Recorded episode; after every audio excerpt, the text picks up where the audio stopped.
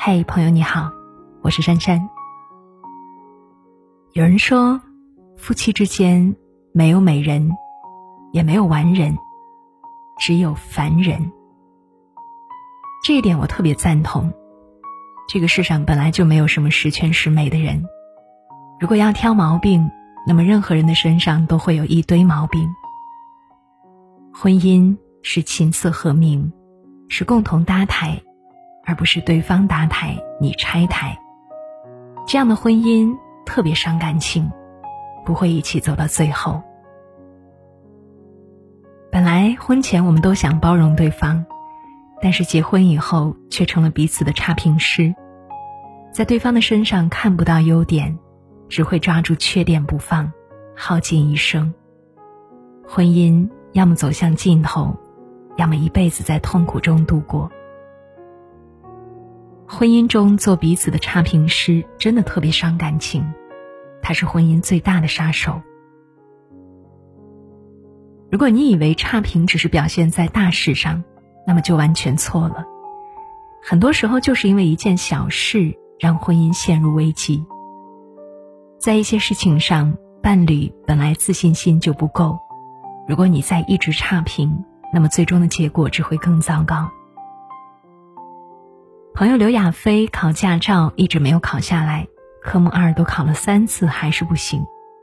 有一次跟他聊起来，刘亚飞说：“可能是我太笨了吧。”每次回家跟老公说这个事儿，老公就说我笨，说实在考不下来就别考了，简直就是浪费时间。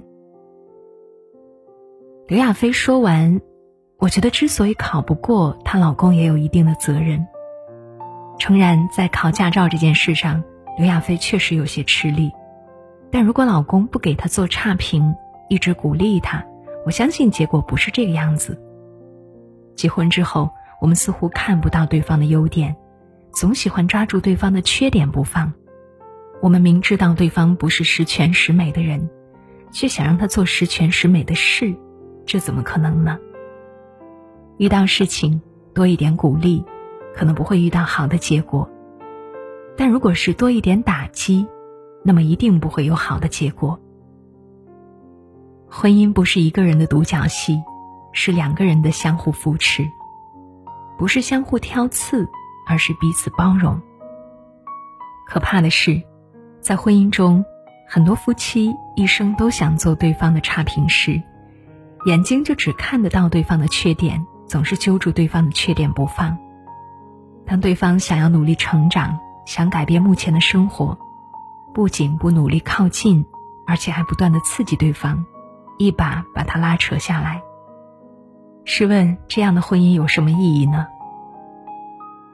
曾经看到一个情感节目，内心非常感慨。有一对小夫妻结婚七年了，本来曾经很恩爱的两个人，现在却变得陌生。丈夫后悔娶了妻子，妻子觉得嫁给丈夫就是一种错误。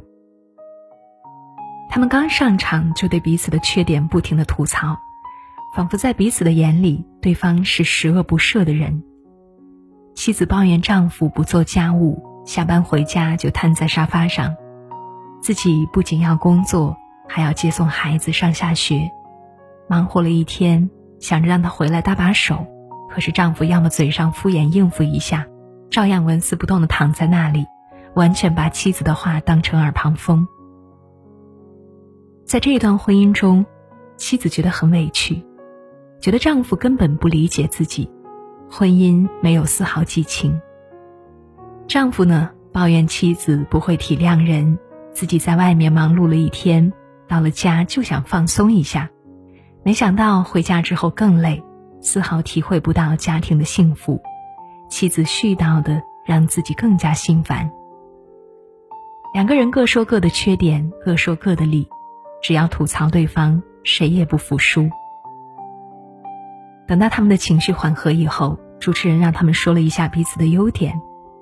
这一对小夫妻先是愣了一下，然后丈夫说妻子做饭好吃，经济独立，对他父母也很孝顺。听到丈夫夸赞自己，妻子有点哽咽。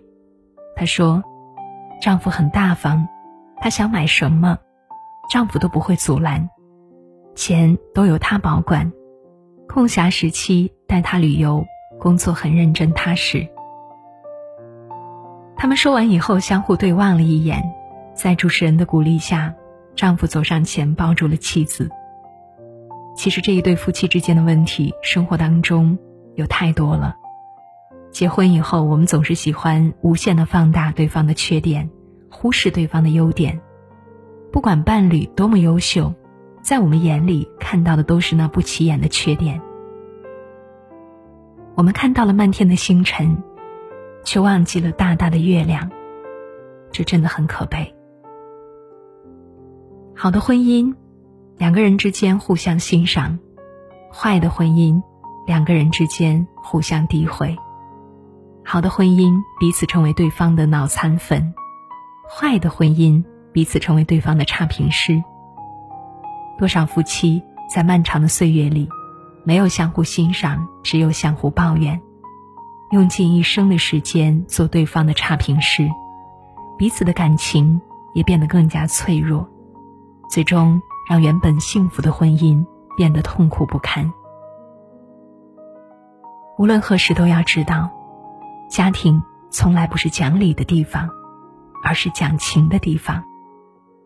如果你吵赢了道理，输了感情，那么意义又何在呢？